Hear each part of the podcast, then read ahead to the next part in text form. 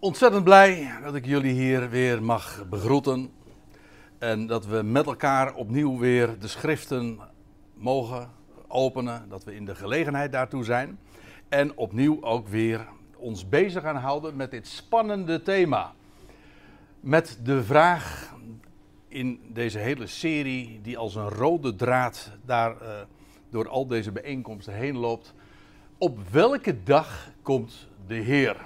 En dit is dus nummer drie in de serie. En ik heb nu wat uit te leggen, want zojuist werd ik er al even op aangesproken. Van, hey, ben je uh, op de conclusie van de voorgaande keren nou teruggekomen?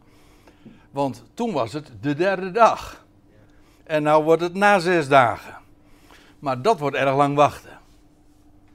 Uh, ja, en dat is in ieder geval iets wat toch even toegelicht uh, moet gaan worden. En uh, het is niet zo heel erg moeilijk hoor. Ik kan het in één zin zeggen. Maar we, hou, we houden de spanning er even in. En die vraag die jij zojuist naar voren bracht, Lup, daar gaan we het helemaal denk ik niet over hebben. Hoewel het onderwerp van de. Uh, jawel. Over de, bruiloft, over de bruiloft van Kana gaan we het nog wel eventjes hebben. Ik heb trouwens heel wat dia's, dus we moeten een beetje opschieten. Dat wel. Laat ik, ondanks het feit dat we moeten opschieten, toch eventjes uh, terugblikken op wat we tot dusver hebben gezien. Nou, wat we tot dusver de eerste twee keren hebben gezien, en de conclusie die hebben kunnen trekken, is: de Heer komt na twee dagen. Wat dat dan ook zijn mogen, maar dat is een ding wat zeker is, want dat is precies wat we lazen in de profetie van Hosea 6. Daar hebben we de eerste keer uitgebreid bij stilgestaan. Daar zijn we zinsdeel voor, voor zinsdeel doorheen gegaan, door die profetie.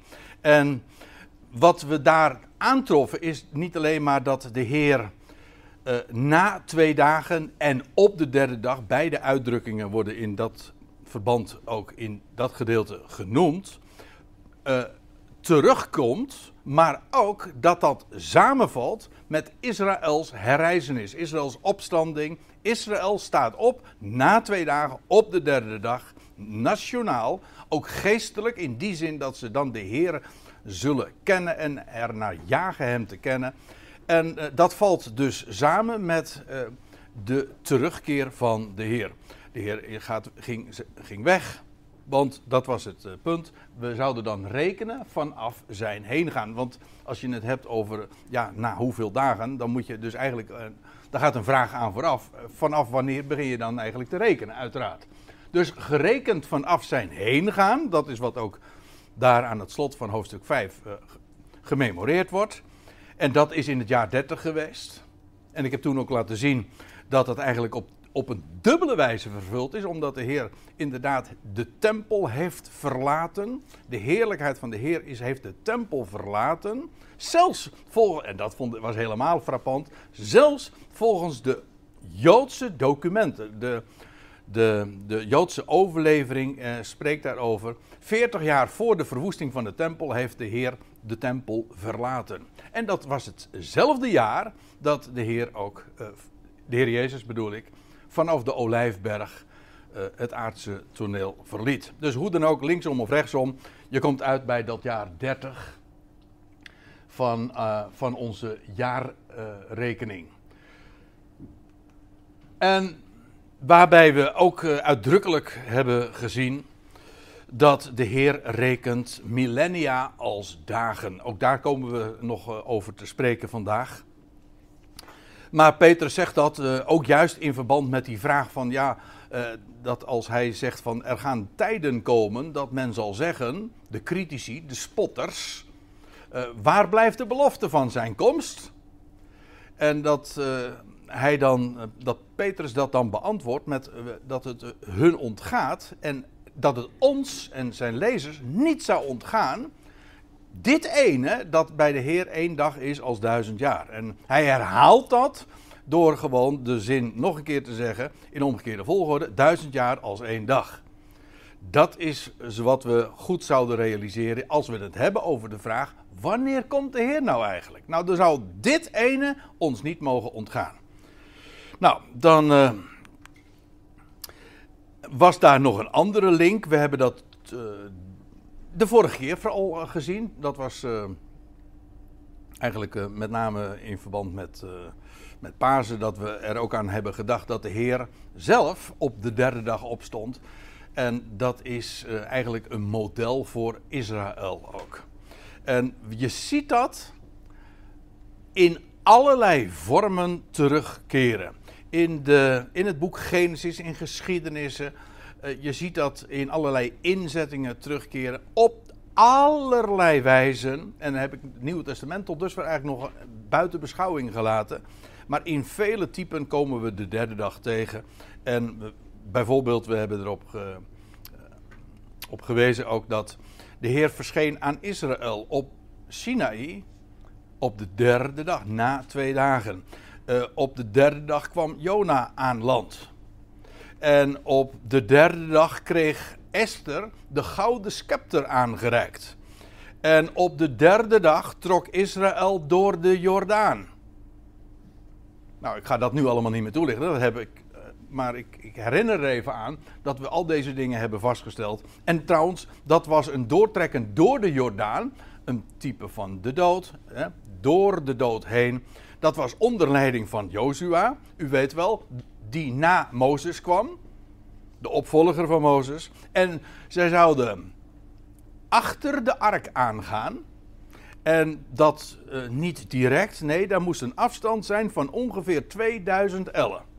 Dus je struikelt eigenlijk over de, de aanwijzingen in zo'n geschiedenis wanneer zij doortrokken, hoe zij doortrokken, de afstanden die dan gemeten worden.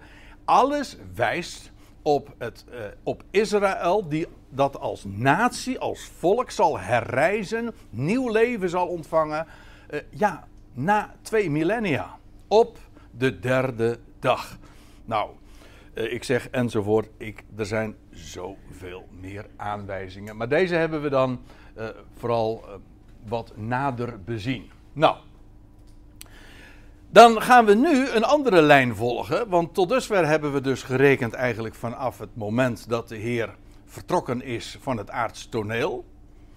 Maar nu gaan we eventjes uh, een wat, uh, wat meer uitzoomen nog. En we gaan namelijk de hele Bijbelse tijdlijn, waar we het in een ander verband ook wel eens over hebben gehad. Maar goed, nu moet dat ook dan ter sprake komen de Bijbelse tijdlijn vanaf Adam. Nou, die is heel simpel eigenlijk, want dat is onder te verdelen in een periode van drie keer 2000 jaar. Gerekend dus vanaf Adam anno hominus, zoals dat uh, deftig heet. Waarbij de eerste periode van 2000 jaar van Adam tot de geboorte van Abraham is, 2000 jaar. En de aardigheid daarbij is dat dat precies 2000 jaar is.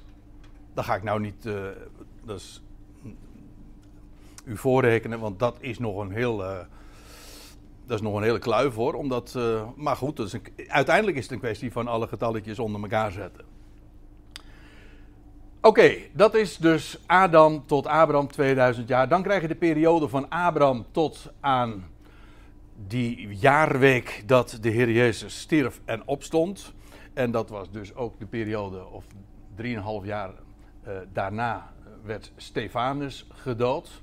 En die periode is ook weer 2000 jaar. En het aparte daarvan, die periode, is dat ze uiteenvalt in vier keer exact 500 jaren. Oftewel vier keer 70 jaarweken. Want 70 jaarweken, een cyclus van sabbatsjaren, inclusief de jubeljaar, het jubeljaar, is 50 jaar. Dus uh,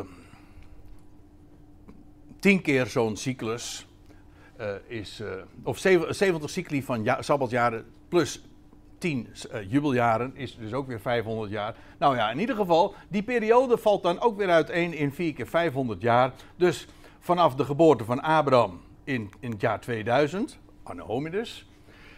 Precies 500 jaar later was de uittocht uit Egypte. In feite dus het 50ste jubeljaar. Waarvan akte.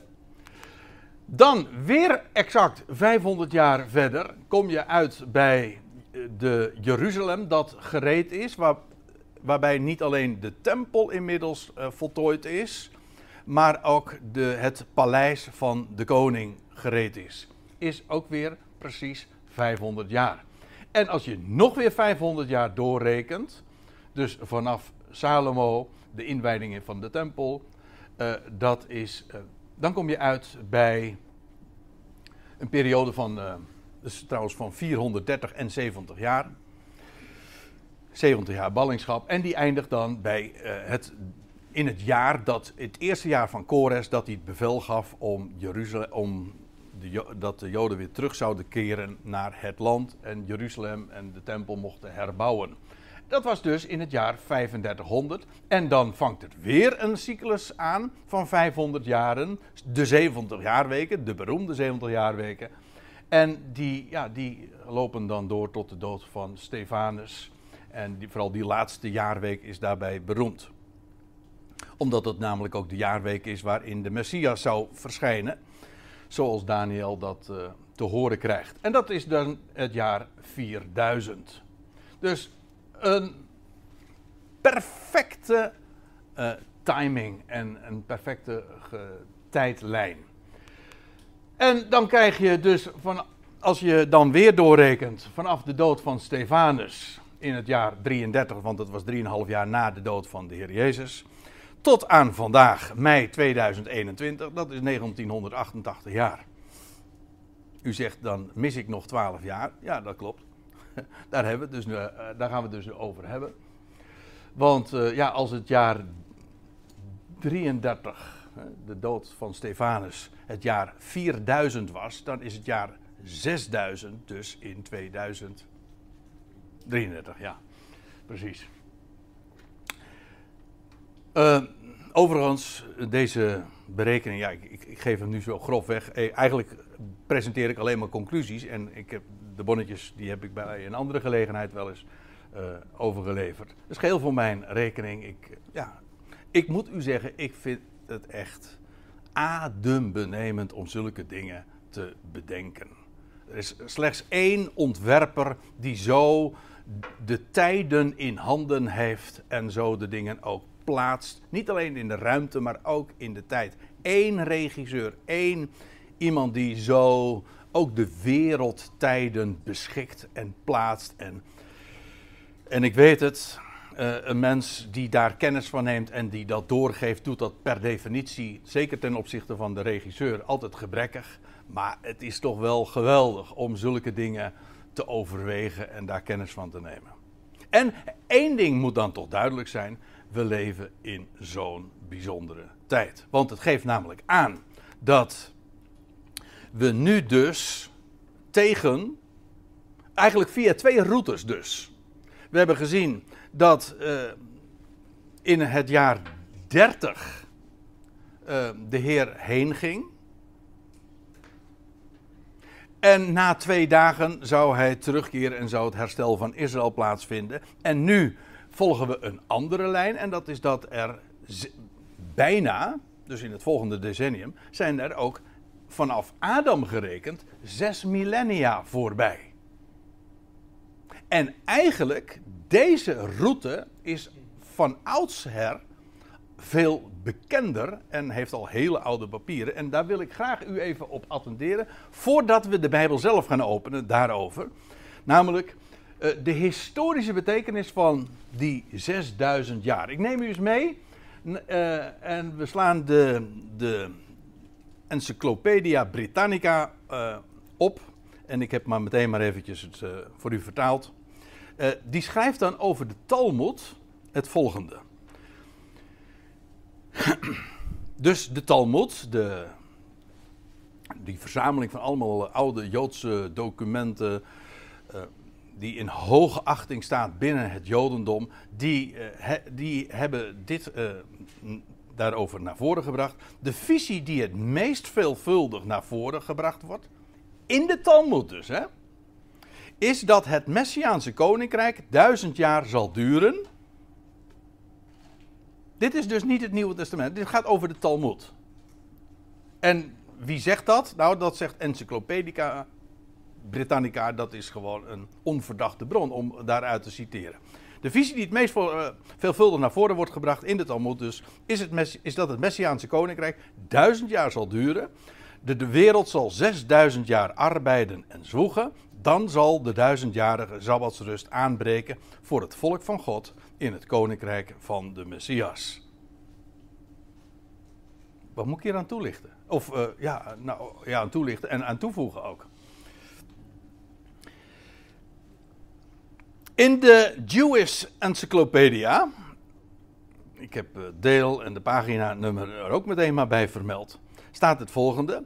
Het vers, in Psalm 90 vers 4 namelijk, daar gaan we het zo meteen ook nog even over hebben. Het vers duizend jaren zijn, of duizend jaar zijn in uw ogen als de dag van gisteren, suggereert het idee dat de tegenwoordige wereld van arbeid zal worden opgevolgd door een sabbatsmillennium de komende wereld. Dat is trouwens een, die laatste is een bekende Joodse term ook.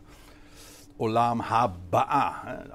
Ze spreken over deze wereld, Olam Hazeh. En eh, Olam Haba'a, dat is de komende wereld. De komende Aion eigenlijk, de Olam. Nou ja, in ieder geval, eh, ook hier diezelfde gedachte dus. Na 6000 jaren krijg je dan uiteraard het zevendetal duizend jaren. En dat is dat jaar, of die, dat millennium van het Messiaanse Rijk. Dus dit is nog geen Bijbelstudie, dit is gewoon wat bekend is binnen het Jodendom. Uh, deze, nou ja, dit is heel eigenaardig. Die onderverdeling die ik zojuist doorgaf, met nogal veel precisie, die heb ik niet verzonnen hoor. Die staat ook gewoon, uh, die is ook bekend binnen de Joodse wereld. Deze zes millennia, want ik citeer nu gewoon verder, dit, in, uit dit deel. Deze zes millennia zijn onderverdeeld in drie perioden. De eerste 2000 jaar zonder de wet, de volgende 2000 jaar onder de heerschappij van de wet. Hij is wat grover, oké, maar uh, hij komt op hetzelfde neer uiteindelijk. En uh, de laatste 2000 jaar als voorbereiding voor de heerschappij van de Messias te midden van strijd en catastrofes. Nogmaals, een Joodse bron, die dus niet eens de, de Messias, Jezus als de Messias erkent. Maar zo wel uh, rekent uh, in termen van millennia en zes millennia en dan volgt het zevende millennium. Nou, nu gaan we even een, een andere bron aan, aanboren. En uh, Irenaeus. En wie was Irenaeus? U zegt, die ken ik niet. Nee, die is hier ook nooit. Ik heb hem nooit op de Bijbelstudie gezien. Dat klopt. Want uh, dat is al, uh, die man die is al, nou bijna 2000 jaar, dus ook niet meer onder ons. Hij was namelijk een leerling van Polycarpus. Die op zijn beurt weer de apostel Johannes nog persoonlijk gekend heeft. En die schrijft dit. In zoveel dagen als de wereld is gemaakt in zoveel duizend jaren zal het worden voltooid. Want de dag des Heren is als duizend jaar en in zes dagen is de schepping compleet gemaakt. Dus is het duidelijk, zegt hij, dat zij ook voleindigd zal worden na 6000 jaar. Dus dit schrijft iemand. Uh, nou ja, in de, dat zal ergens in de tweede eeuw dus uh, geweest zijn, van onze jaartelling. Het gaat, na 6000 jaar gaat het gebeuren. En waarmee ik dus eigenlijk ook wil uh, zeggen: van dat wat ik nu doe, ja, dat is. Uh, dit, dit is echt heet van de naald. Hè? Dit, is, je, dit is zo enorm actueel. Ik bedoel, ik kan me voorstellen dat Irenaeus nog gedacht heeft. Nou ja, wellicht heeft hij een andere berekening er nog op losgelaten. Maar goed, daar, daar, daar zal ik het nu maar niet over hebben. Maar uh, ja, dat, dat duurt nog wel even. Nog eentje. Ah, die vind ik. Dat is mijn persoonlijke favoriet. In 1540 schreef Maarten Luther een werkje genaamd, uh, in het Latijn trouwens, uh, Berekeningen van de jaren van de wereld. Ik heb uh, een PDF-versie da daarvan. En uh, met, met allemaal toelichtingen, want ja, het Latijn ben ik ook niet machtig. Maar in ieder geval, uh, hij schreef, dat jaar was volgens Luthers eigen berekening het jaar 5500. Dus hij zegt, ik publiceer dit nu, de berekeningen over het jaar van de wereld. Uh, en nu is het toevallig in, in, in 1540 is het het jaar 5500. Dat betekent trouwens dus. Oh, ik kan er net niet meer op. Nou ja, het jaar, ik kan het u wel voorlezen. Het jaar 6000 zou volgens Luther dus 2040 zijn. We zullen hem nou maar niet uh, lastigvallen over het feit dat hij er misschien wel een paar jaar naast zit. Maar het geeft toch wel aan uh, hoe Luther daarover dacht. En hij schreef dit. Met instemming, dat, dat zie je aan het begin van het boek. Met instemming citeert hij in zijn voorwoord ene Paul van Burgos. En die schreef dit. De wereld zal 6000 jaar bestaan. 2000 jaar in ledigheid, 2000 jaar voor de wet en 2000 jaar voor de Messias. Dus Luther, als Luther ne geleefd zou hebben en dus en een boekje zou hebben geschreven over hetzelfde thema en hij zou nog gewoon bij zijn eigen, ja, ik bedoel de Bijbel is niet veranderd sinds die tijd. Dus, uh, en hij zou dezelfde rekening hebben gehouden. Dan zou hij dus gezegd hebben van, nou mensen, het is nog een kwestie van uh, hooguit uh, enkele decennia. En dan is het zover. Dus geheel nog volgens en Joodse bronnen, diverse, Irenaeus, Maarten Luther, maar ik heb trouwens diverse nu voorbeelden uit de geschiedenis, uh, Joodse en de christelijke geschiedenis, heb ik nog achterwege gelaten. Want ik, moest het, ik wilde het niet al te lang maken. Maar er zijn er velen die dit zo hebben getuigd. Dus het is hele bekende stof.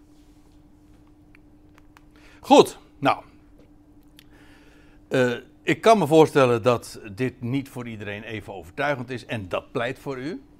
Ik vind dit wel heel mooi hoor en veelzeggend. Maar uh, de echt, het echte getuigenis moeten we toch hebben in de schrift. En nou ja, daar wil ik het dus uh, van de middag eens over hebben. Na zes dagen in de schrift. Nou, en uh, om te beginnen neem ik u mee naar Matthäus 16. Daar, sta, daar lezen we in het laatste vers dit. Voorwaar, ik zeg u, dat zegt de Heer Jezus dan tegen, zijn, tegen het, de twaalf. Voorwaar, ik zeg u, er zijn sommigen onder degenen die hier staan, ik lees uit de MBG-vertaling, die de dood voorzeker niet zullen smaken, voordat zij de zoon des mensen hebben zien komen in zijn koninklijke waardigheid. Of letterlijk staat er, zoals u ziet in de, in, uh, de interlineair, die voordat hij is komende in het koninkrijk.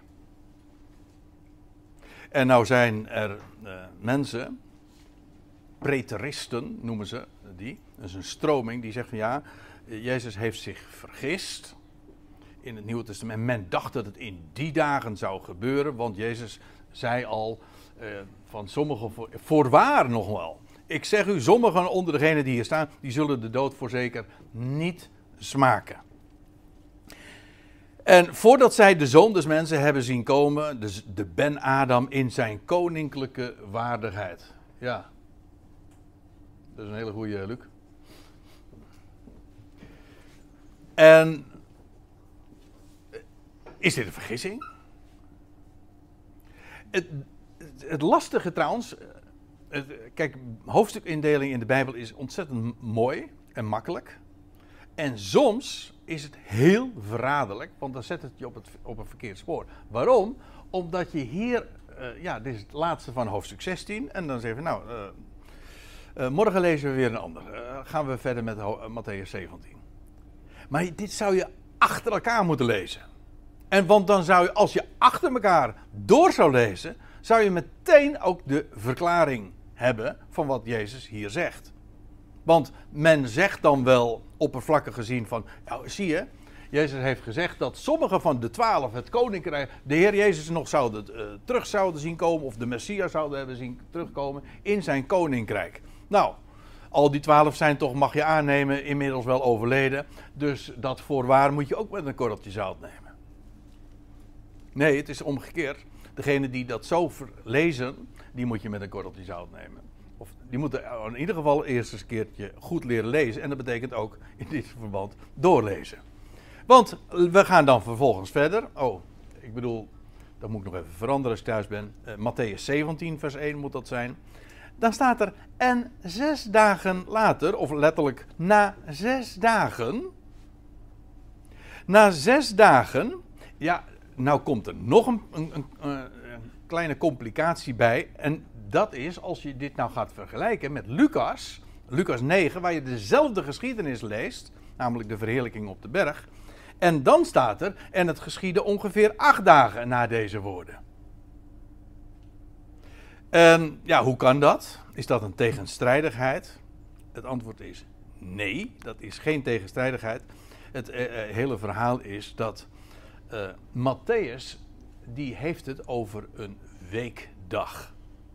Namelijk na zes dagen, oftewel op de zevende dag. Kijk, wij geven namen of weekdagen een naam, maandag, zondag. nou ja, al, die, al dat soort aanduidingen. Maar in het Hebreeuws tel je de dagen. Dit is, vandaag is het Yom uh, Rishon, en morgen is het Yom Sheni, de tweede dag, en dinsdag is het Yom Shlishi, en nou ja, de, de derde dag. Dan reken je gewoon, uh, gewoon, het is de zoveelste dag. Dus na zes dagen is gewoon de zevende dag, oftewel een aanduiding van de Sabbat. Lucas daarentegen rekent anders. Die rekent gewoon vanaf, hij zegt vanaf de dag dat hij die woorden sprak, was het ongeveer acht dagen later dat die verheerlijking op de berg plaatsvond. En aangezien dat op een sabbat was, weten we dus dat de Heer Jezus die woorden gesproken heeft op een donderdag ooit, namelijk die week daarvoor. En dan kun je gewoon acht dagen doorrekenen en dan kom je gewoon bij volgende week zaterdag uit. Bent u er nog? Nou, ik, daar had ik even een tabelletje van moeten maken. Maar uh, zo moeilijk is die nou ook weer niet, toch? Want, uh, nou, hoe dan ook, het was op een sabbat. En uh, Lucas, en, en dat was acht dagen nadat de Heer Jezus die woorden had gesproken van... voorwaar, ik zeg u, sommigen van u die hier staan zullen de dood voorzeker niet smaken... voordat ze de Zoon des Mensen hebben zien komen. Dat was acht dagen eerder. Maar het was op een sabbat. Zes dagen, of letterlijk na zes dagen. En hou hem vast. Want dan staat er, toen uh, na zes dagen nam Jezus Petrus, Jacobus en zijn broeder Johannes mee. Aha, dat zijn dus die sommigen die hier staan. Hè? Niet allemaal, maar sommigen. Om precies te zijn, 25% van twaalftal, drie. Drie stuks. En hij leidde hen, staat er een hoge berg op in de eenzaamheid. Ja, daar is, uh, welke berg dat geweest is, nou het staat er niet bij, dat is één ding. Dus uh, het blijft dan in zekere zin toch raden, maar ik heb wel een vermoeden. Niet, dus dat wijkt af van uh, wat meestal gezegd wordt. Meestal wordt de berg Tabor aangewezen als de berg van de verheerlijking. Maar aangezien de Heer Jezus eh, al verbleef, daar ergens helemaal in het noorden, bij, in de Banias. Prachtige streek trouwens. Uh. Maar als je daar bent, dan, als je dan kijkt. De Heer Jezus sprak bijvoorbeeld, uh, ook, dat was ook Matthäus 16. dat Petrus die, beleid, die uitsprak van u bent de Christus, de Zoon van de levende God. En dat de Heer Jezus dan zegt van mondje dicht, niet tegen niemand vertellen. Dat nu nog niet. Maar dat was in, dat was in Caesarea Philippi, dat is gewoon de, wat tegenwoordig de Banias heet. Maar als je daar kijkt, ik, ik weet het uh, zelf ook nog wel, dat ik daar ooit was. Maar dan kijk je uh, tegen de Hermon aan. En dat is een hele hoge berg, moet ik u zeggen. Ook met bijbelse betekenis. En ik denk dat dat inderdaad die berg is geweest waar de Heer Jezus opgegaan is. Ik zeg niet dat hij helemaal naar de top is gegaan, dat staat hier trouwens ook niet. Maar in ieder geval, hij ging die hoge berg op. Uh, in de eenzaamheid. En, zijn, en dan staat er, en zijn gedaante veranderde voor hun ogen. En zijn gelaat straalde gelijk de zon en zijn klederen werden wit als het licht. Ik denk dat dit een visioen was. Dat zij hebben gezien. Later, als ze van de berg af uh, dalen, dan zegt de Heer Jezus ook: Vertelt niemand dit gezicht, dit visioen. Dat doet nu even niet de zaken. Het gaat erom: deze mensen hebben dit gezien. Uh, dat drietal, Petrus, Johannes en Jacobus. En zijn gedaante veranderde voor hun ogen. Wat zij feitelijk hier zien, is de komst van de Ben-Adam in zijn koninkrijk. In feite is dit een preview. Dit is wat er straks zal gebeuren. Een, koninkrijk, een berg in de Bijbel is altijd al een beeld van het koninkrijk, een verhoging. En, en daar zal hij in heerlijkheid en majesteit verschijnen. Straks. Ja, maar wat sommigen van de twaalf in hun leven al hebben gezien, is dat de Ben-Adam, de zoon des mensen, inderdaad uh, zijn, voor hun ogen uh, veranderde. Zijn, zijn, zijn gedaante en zijn gelaat straalde gelijk de zon en zijn klederen werden wit als het licht. Dit is de komende koning. En wat zij zien, trouwens ook, wat daarna volgt uh, met, uh, met de verschijning van Elia en, je, en Mozes, uh, onderstreept dat alleen maar des te meer. Maar het is een beeld van het koninkrijk. En dat is waar zij een, een ja, ik noem het maar een preview van zien. En dat bedenk ik niet, later aan het einde van zijn leven. Ja, want Petrus uh, stond op het punt eigenlijk te overlijden. In, in, zijn laatste brief spreekt hij daar ook nog over. Over wat hij ooit heeft gezien en waarvan hij ooggetuige is geweest. En dan neem ik u even mee naar 2 Petrus 1. En dan staat er in vers 16 het volgende. Want wij zijn, staat er dan, geen vernuftig gevonden verdichtsels nagevolgd. Die vind ik wel mooi. Uh, het staat eigenlijk ook in contrast met uh, de velen die wel vernuftig gevonden verdichtsels, mythen, zijn nagevolgd. Knap bedacht, maar Peter zegt dat hij zegt wat wij vertellen, en dat is het unieke ook van het Nieuwe Testament, dat zijn historische documenten. Dat gaat maar niet over een filosofie, wat knap bedacht is. Nee, het gaat over dingen die daadwerkelijk gedateerd zijn, hebben plaatsgevonden, uh, waar uh, de locatie en de tijdstip allemaal exact ook is aan te wijzen. En waar vele honderden getuigen, ooggetuigen van zijn geweest. Nou, in dit geval uh, van, deze, van deze gebeurtenis niet honderden, maar eigenlijk slechts drie. Maar in het algemeen is het Nieuwe Testament een historisch relaas. Het vertellen, dat heeft geschiedkundig allemaal plaatsgevonden. En Peter zegt, we zijn daarom ook geen vernuftig gevonden verdichtsels nagevolgd, toen wij u de kracht en de komst, en hier staat in het Grieks, de parousia, toen wij u de kracht en de parousia, de parousia in de Bijbel is, uh, even voor de goede orde, dat is de standaard uitdrukking in het Nieuwe Testament voor de terugkeer van de Heer. Als de Heer, de Heer is nu afwezig, apousia, en straks zal hij aanwezig zijn. Dan zal hij weer acte de présence geven. En parousia betekent letterlijk ook aanwezigheid.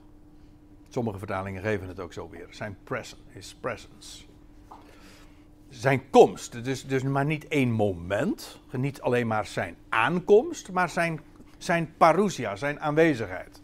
Nu is hij afwezig, straks is hij aanwezig. En Petrus zegt, die aanwezigheid, die toekomstige aanwezigheid van de Heer, daar zijn wij, nou laat ik het even lezen, uh, toen wij daarover spraken, over de kracht en de komst van onze Heer Jezus Christus, en toen wij daarover hebben gesproken, hij zegt, dat is maar niet knap bedacht. Nee, hij zegt, uh, wij zijn ooggetuigen geweest van zijn majesteit. Ja, van zijn ooggetuigen, wij zijn ooggetuigen geweest van zijn majesteit in de parousia. Dus als Petrus vertelt en verkondigt van de, de, de komst van de Messias straks in heerlijkheid, hij zegt dat is maar niet knap bedacht dat is waar ik zelf ook een ooggetuige van ben. En niet alleen ik, hij zegt, uh, spreekt in het meervoud, waar wij. Hè? Er waren namelijk meerdere. Wij zijn ooggetuigen geweest van die majesteit in zijn parousia. En waar hij erop op doelt, nou, dat hoeft niet te. Uh, daar hoeven we niet naar te raden, want het staat er gewoon bij. Want, en dat is dus meteen een verklaring waar Petrus op doelt. Want hij, onze de Heer Jezus Christus, heeft van God, de Vader, eer en heerlijkheid ontvangen toen zulk een stem van de hoogwaardige heerlijkheid tot hem kwam: Deze is mijn zoon, mijn geliefde, in wie ik mijn welbehagen heb. God, van Gods wegen is hij aangewezen en hij heeft, je zou zeggen, ja, wanneer heeft de Heer Jezus eer en heerlijkheid ontvangen? En wanneer werd dat zichtbaar? Nou, zichtbaar is het nog steeds niet. Ja, wij zien Jezus Christus gekroond met eer en heerlijkheid. Maar thans uh, uh, is dat nog niet zichtbaar in de wereld. Toch? Hij is afwezig en hij is verborgen. Maar straks zal hij in eer en heerlijkheid verschijnen. Maar Petrus zegt: Ik, met een paar anderen, zijn ooggetuigen geweest van die eer en heerlijkheid en van zijn majesteit in zijn parousia. Toen wij die stem uit de hemel hoorden komen. En dat is inderdaad bij de verheerlijking op de berg geweest. Uh, die stem heeft trouwens nog een keer geklonken, namelijk toen de Heer Jezus opstond uit de Jordaan. Jazeker. Maar daar doelt Petrus hier niet op, want hij zegt: En deze stem, vers 18, hebben ook wij uit de hemel horen komen toen wij met hem op de heilige berg waren. Aha, dus het gaat dus inderdaad over die gebeurtenis waar, we, waar ik zojuist uit las, Matthäus 17. Eh, die gebeurtenis op, na zes dagen, op de zevende dag dat dat plaatsvond. En dat de Heer Jezus Christus ja, eer en heerlijkheid ontving van God de Vader.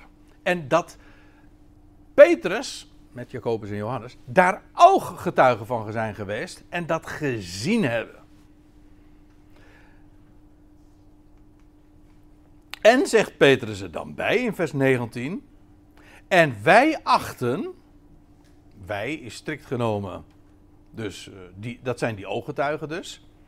Wij, wij achten het profetisch woord daarom, om die reden dus, des te vaster. Het is dus bevestigd. Het gaat, we spreken over toekomende dingen, maar waarom weten wij dat dat inderdaad vast is en dat dat gaat gebeuren? Hij zegt, nou, ik ben er al zelf met een paar anderen ooggetuigen van geweest. En daarom achten we het profetisch woord des te vaster. Dat wil zeggen, bevestigd al. Op voorhand al bevestigd.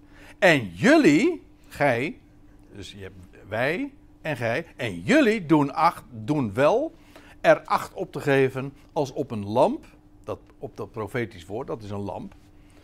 Dat schijnt, of die schijnt, hè, uh, het is de lamp, die schijnt in een duistere lamp, uh, in een duistere plaats, een groezelige plaats eigenlijk staat er.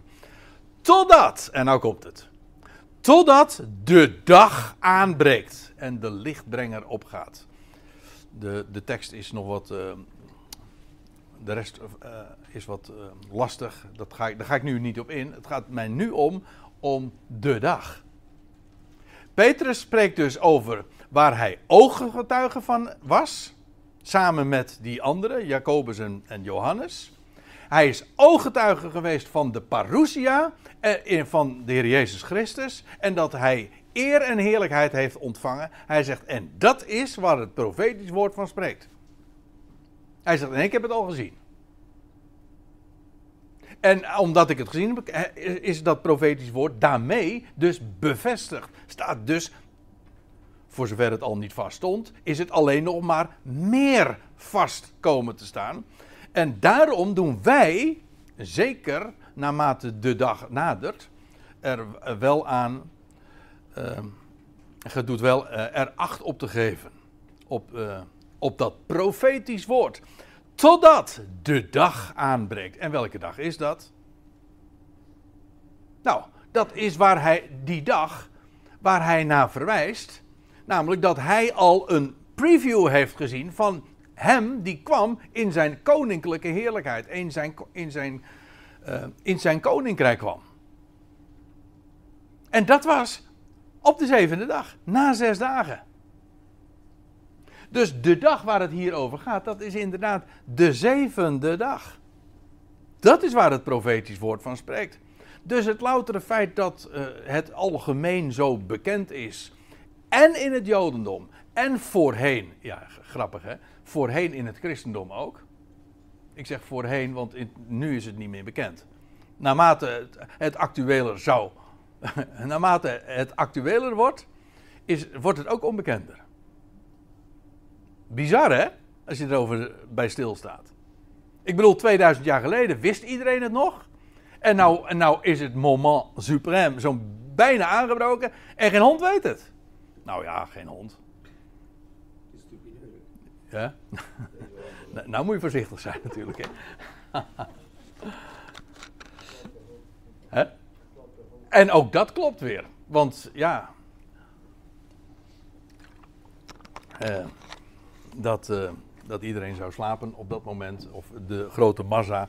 Dat hoeft ons niet te verbazen, want dat is, maakt ook deel uit van de voorzegging. Dus uh, er klonk misschien een beetje boosheid in mijn woorden. Maar aan de andere kant, je kunt ook schouder ophalend zeggen: Dit is precies ook wat je had mogen verwachten. Maar verbijsterend is het wel. Laten we wel wezen. Toch staat er ook in Daniel dat de kennis juist toeneemt in die, juist in deze dagen. Dat is de andere kant weer. Ja. ja. Maar goed, over wie hebben we het dan? Ja. Uh, nou, ja, trouwens, daar gaat het denk ik specifiek ook over, de, over, de, over mijn volk. Hè? De, de dag van Jacobs benauwdheid. En ja. Reken maar dat straks, uh, over een aantal jaren, dat uh, als het licht zeg maar weer gaat schijnen daar en God die, die getuigen neerzet in Jeruzalem, dat daar ook enorme kennis zal komen over de dingen die dan gaan gebeuren. Men weet dan, weliswaar onder enorme druk. Dus, maar ik geloof ook in zekere zin dat als we, ja, als we van, nu wij vandaag met deze dingen bezig zijn, uh, dat we, terwijl we ook trouwens de dingen zien om ons heen uh, worden we daarin ook bevestigd dat, je, dat de kennis van de profeet, het profetisch woord daarmee dus alleen maar groter wordt. Ja, dat de miskenning om je heen uh, ook toeneemt, ja, dat, zijn in feite, dat zijn twee parallele wegen. Het, het is beide waar. Het een bijt het ander niet.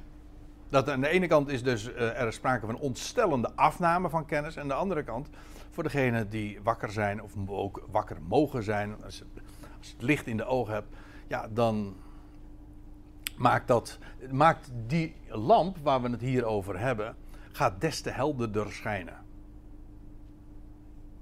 Want ja, hoe donkerder het wordt, hoe beter je het licht uh, ook weer ziet.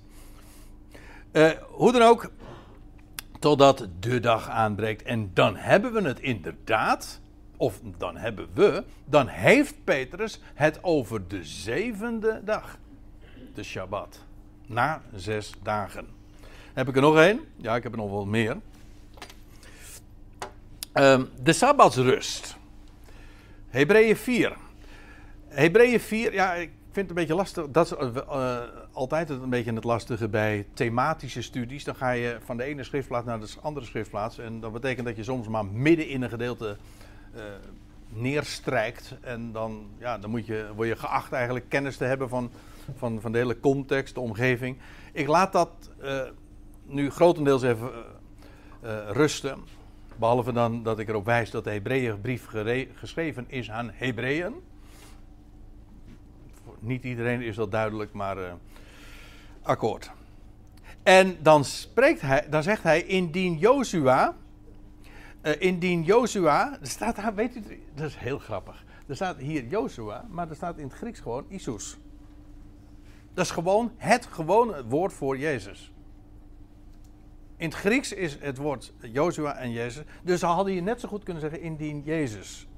En in de, dus ik geloof ook de enige keer in het Nieuwe Testament, de, uh, of nog één keer meer, dat dit woord vertaald wordt met Joshua en niet met Jezus alle honderden, zo niet duizenden keren dat het woord, ditzelfde woord ook voorkomt in het Nieuw Testament, is het standaard Jezus. Maar aangezien het in deze context uitdrukkelijk over de figuur gaat die wij kennen als Joshua, heeft men het zo vertaald. Maar dat is dus Joshua. En overigens, Joshua, dat was die man die hoorde bij de verspieders. Hij was ooit al een keer eerder in het land geweest. Maar was, werd toen niet geloofd.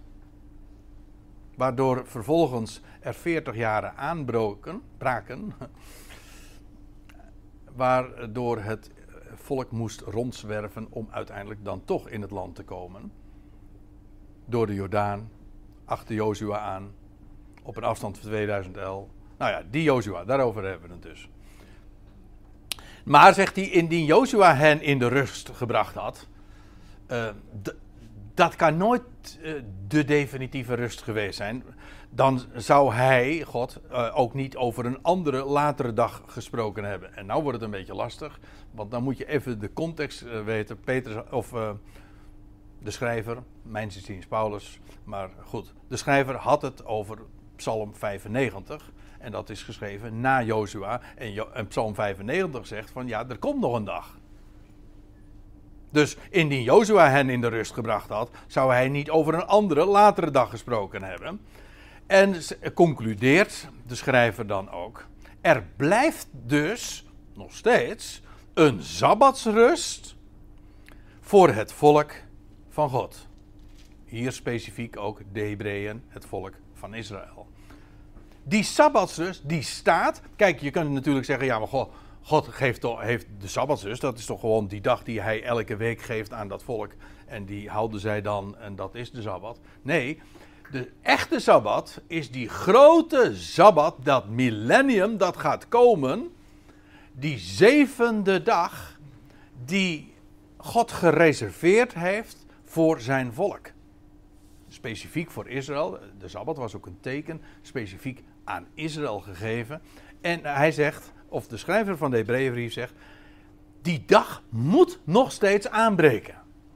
En voor zover het gevierd wordt, is het feitelijk alleen maar een type.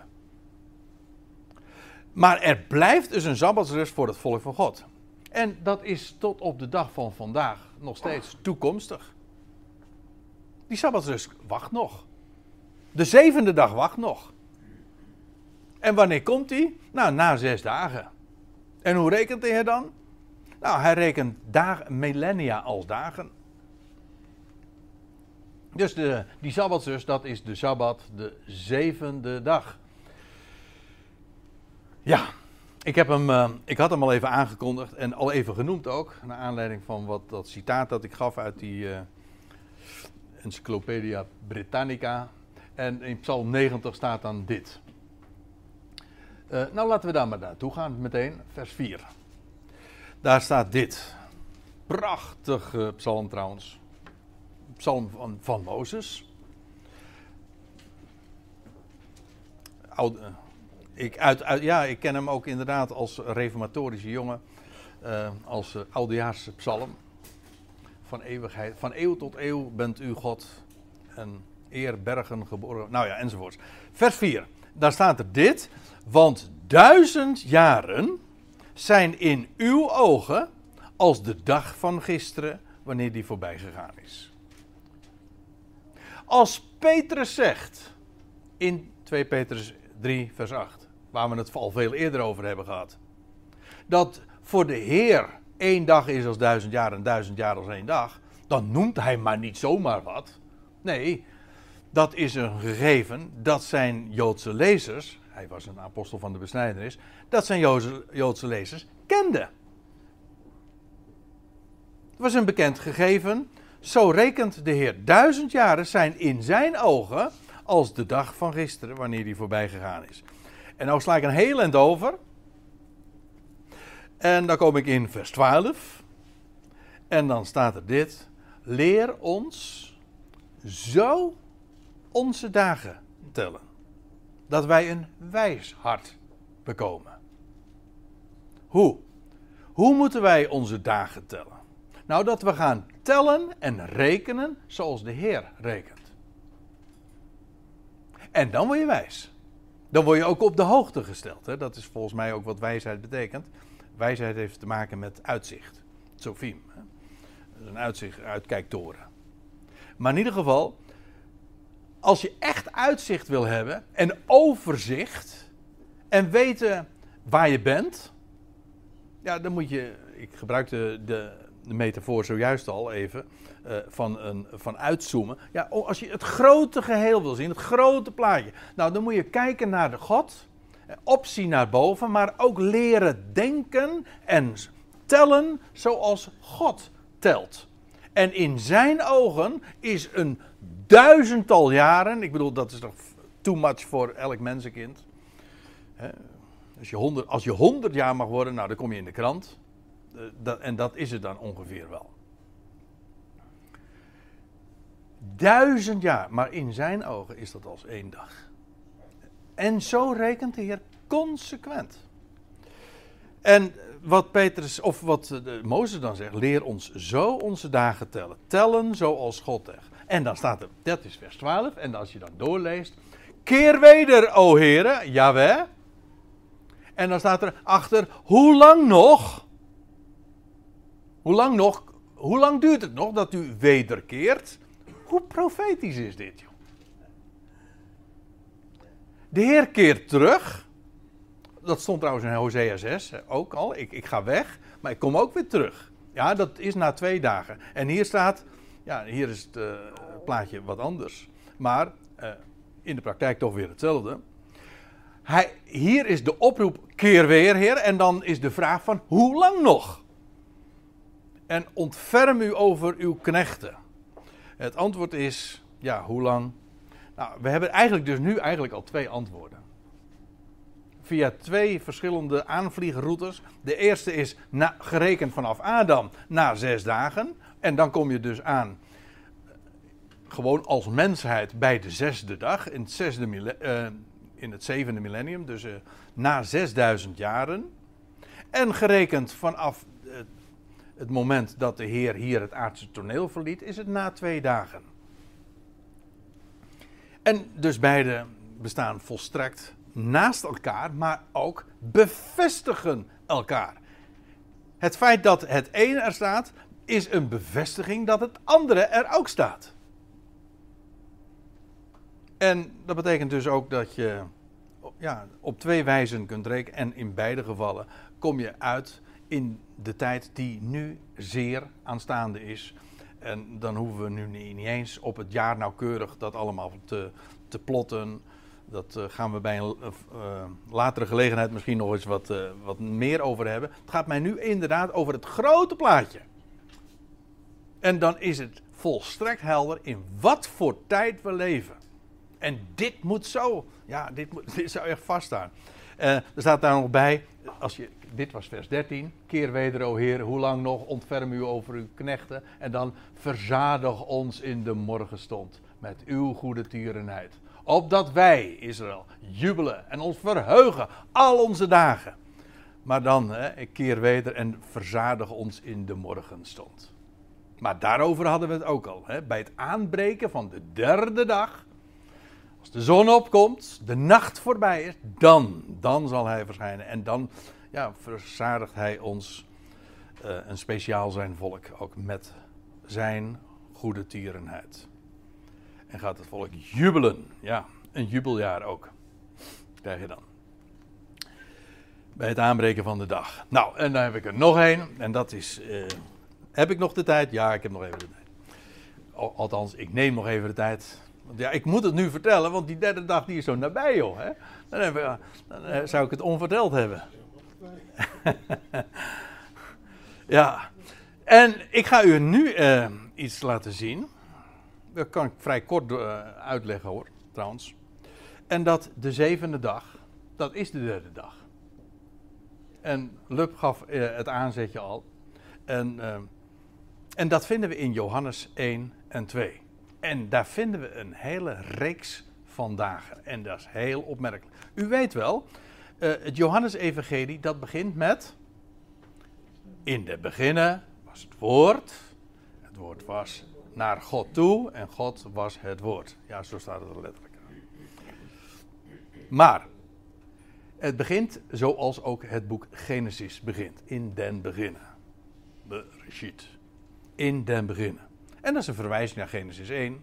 En dus ook naar uh, ja, het verhaal van Genesis 1, de zeven dagen. Maar, en dat is nou de eigenaardigheid, zoals Johannes 1 begint met in den beginnen, krijg je een reeks van zeven dagen. Ga maar na.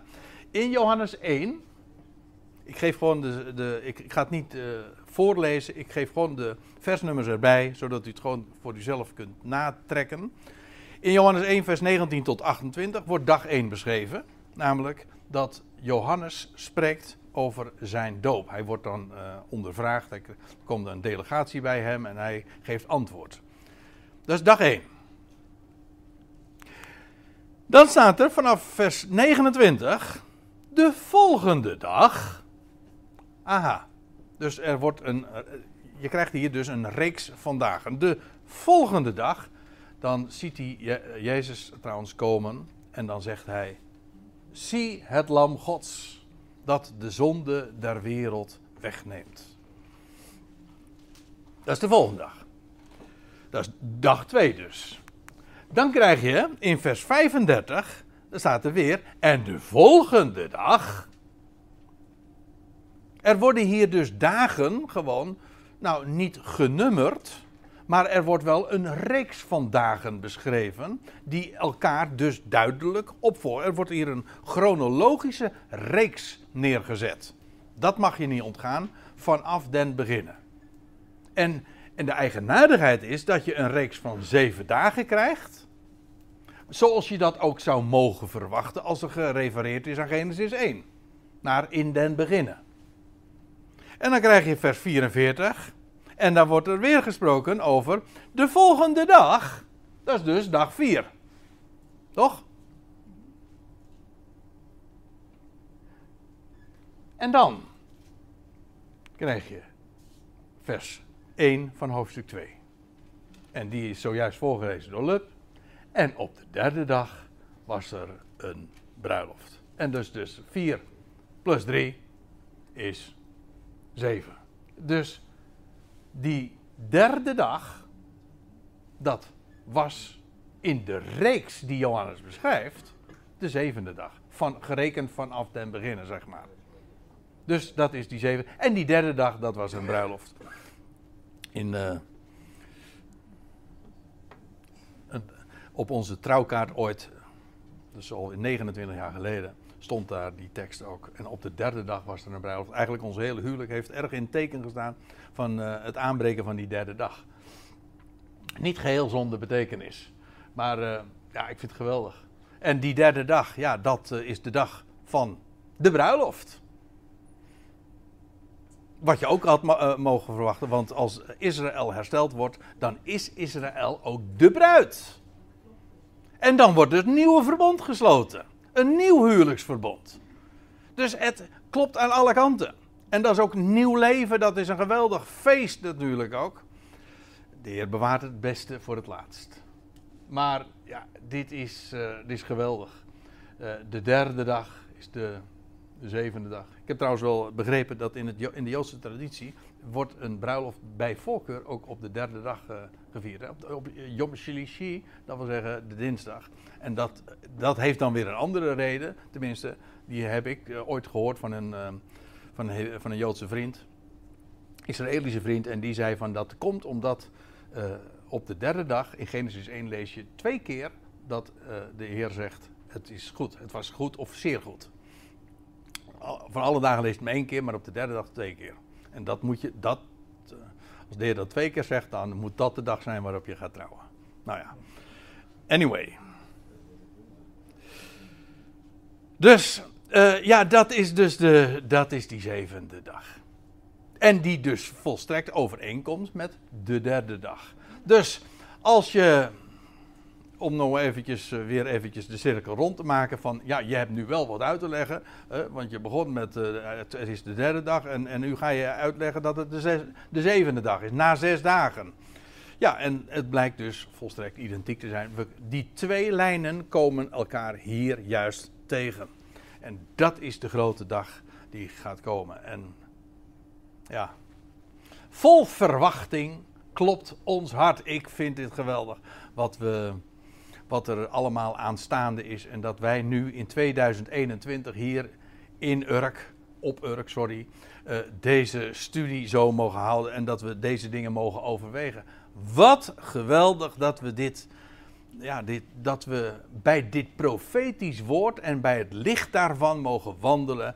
En daar acht op te geven, want het is zeer, zeer vast.